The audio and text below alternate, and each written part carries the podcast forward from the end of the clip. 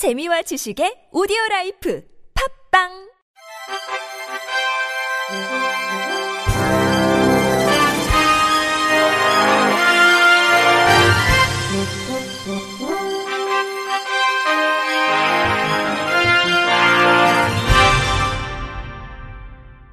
청취자 여러분 안녕하십니까? 1월 9일 수요일 KBRC 뉴스입니다. 한국장애인단체 총연맹과 한국장애인단체 총연합회는 어제 이룸센터에서 장애계 신년 인사회를 개최했습니다.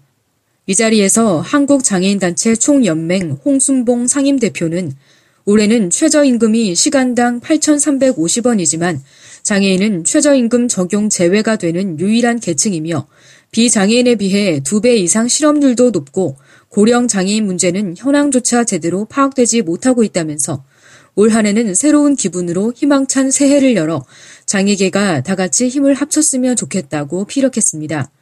한국장애인단체 총연합회 김광환 상임대표는 올해는 장애 등급제 폐지라는 정책적 큰 변화가 있다. 모든 사람이 소외되지 않고 각계각층에서 장애인을 위한 올바른 정책이 되고 가급적이면 현수막이 많이 붙지 않는 한 해가 됐으면 좋겠다고 바람을 나타냈습니다. 보건복지부 권덕철 차관은 올해 장애인 예산이 역사상 유례가 없을 정도로 인상됐다.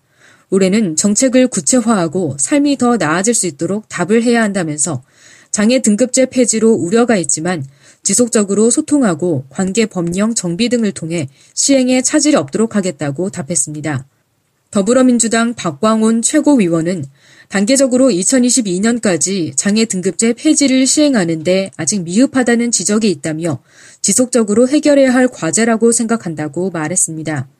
정의당 윤소하 원내대표도 1842일 동안 지하 차도에서 농성을 보낸 후 장애 등급제 폐지 단초를 마련한 건 바로 여러분들이 한 것이라며 예산이 획기적으로 증액된 것은 사실이지만 아직 현장에서 실질적으로 체감하지 못하는 부분은 우리가 앞으로 채워가야 할 몫이라고 강조했습니다. 자폐성 장애 화가 11명이 오는 21일부터 26일까지 미국 LA 코리아 데일리 아트센터에서 전시회를 개최합니다. 이번 전시회는 한국자연미술협회 회장인 유미경 화백이 기획해 이루어졌습니다. 이번 전시에 참여하는 작가는 강선아, 금채민, 김민주, 김우진, 신만수, 이규재, 이다래, 장현우, 정도운, 홍석재, 한부열 작가로 모두 독특한 자신만의 화풍으로 주목받고 있는 작가들입니다. 유화백은 이번 전시는 중견 작가와 젊은 작가를 아우르고 특히 한국의 자폐성 장애 작가들의 작품성과 예술성을 미국에 알릴 수 있는 계기를 마련하고자 기획하게 됐다면서 더 나아가 미국과 유럽의 화가들과도 작품을 교류할 계기가 되는 전시가 되기를 바란다고 말했습니다.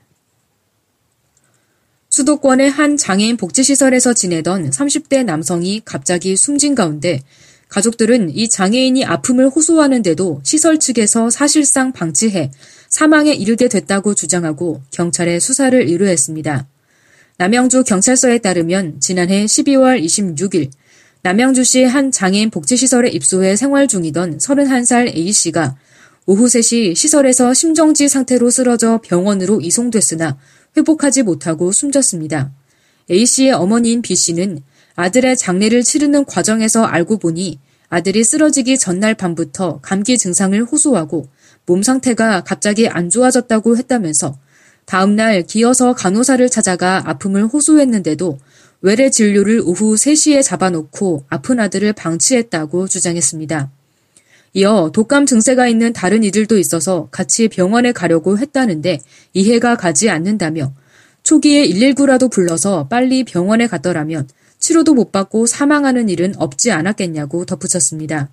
B씨를 포함한 장애인 가족들은 A씨 사망 사건을 계기로 시설을 둘러싼 각종 문제를 규명해달라며 국민권익위원회와 수사기관 등의 탄원서를 제출했습니다. 경찰은 A씨 가족의 고소장 접수에 따라 업무상 과실치사 혐의가 있는지 지난 6일 시설 측을 방문해 간호사 등을 불러 1차 조사를 한 것으로 알려졌습니다. 아산시는 2019년도 장애아동 가족 지원 사업 발달 재활 서비스 등 세계 장애인 바우처 사업 신규 이용자를 모집합니다. 모집 분야는 발달 재활 서비스, 시각장애인 안마 서비스, 장애인 보조기기 렌탈 서비스 사업으로 오는 7일에서 18일 읍면동 행정복지센터에서 신청하면 됩니다.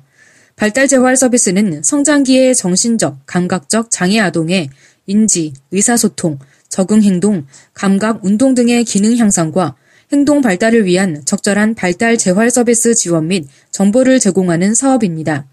대상자의 소득 기준에 따라 바우처 지원액 및 본인 부담금이 차등 지원되며 소득 기준은 전국 가구 평균 소득 150% 이하입니다. 시각장애인 안마 서비스 대상자는 지체, 뇌변변 등록장애인과 60세 이상 노인 중 근굴격계 및 신경계, 순환계 질환이 있는 자로 소득 기준은 기준 중위 소득 140% 이하 또는 기초연금 수급자입니다. 또한 장애인 보조기기 렌탈 서비스 신청 대상은 소득 기준 없이 만 24세 이하 지체, 뇌변변, 척수장애 아동 청소년입니다. 2018 평창 동계올림픽 쇼트트랙 금메달리스트 김아랑이 저소득층 청각장애 어린이를 위해 사랑의 달팽이에 천만 원을 기부했습니다. 김아랑은 평소 기부와 사회 공헌에 고민을 해오다 청각장애 아동에게 소리를 선물하고자 후원을 결심했습니다. 후원금 천만 원은 고도 난청의 청각장애 어린이를 위한 인공 달팽이관 수술비 및 2년간의 언어 재활치료 지원비로 사용될 예정입니다. 김아랑은 운동선수로 지내며 올림픽에서 좋은 결과를 얻기까지 많은 분들의 도움이 있었다. 이에 더불어 사는 세상이 얼마나 중요한지 알았다며 앞으로도 도움이 필요한 곳에 많은 힘을 줄 수 있는 선수가 되고 싶다고 소감을 전했습니다. 사랑의 달팽이는 사회에서 소외된 청각장애인에게 소리를 찾아주고 희망을 선물하는 비영리 복지단체입니다. 시각장애 1급인 송경태 전북 시각장애인 도서관장이 에베레스트 등정 도전기를 통해 인생을 되돌아보는 내용의 신간 엉금엉금 에베레스트를 펴냈습니다. 이 책은 지난 2015년 4월 7일부터 5월 1일까지 25일 동안 저자가 삶과 죽음의 문턱을 넘나들었던 과정을 담담하게 서술한 것입니다. 송 관장은 에베레스트 등정에 앞서 남극과 아타카마 사막 등에서 열린 세계 4대 극한 마라톤을 완주한 첫 시각장애인입니다. 저자는 에베레스트 등정기를 서너 해 뒤에 출간하는 이유에 대해 장애인들의 일상 자체가 에베레스트 등반에 못지않은 편견과 싸워야 하는 사투라며 장애에 대한 우리 사회의 고정관념이 바뀌기를 바란다고 말했습니다. 한편 어몽길 재단은 이런 도전과 노력을 높이 평가해 지난 2016년에 저자를 어몽길 도전상 수상자로 선정한 바 있습니다. 끝으로 날씨입니다. 내일은 전국에 가끔 구름 많겠고 서울 낮 기온 4도, 춘천 3도, 대전과 청주 5도, 강릉과 부산이 8도 등으로 전국적으로 큰 추위는 없겠습니다. 또한 내일부터 당분간 평년과 비슷하거나 조금 높은 기온 분포를 보이겠습니다.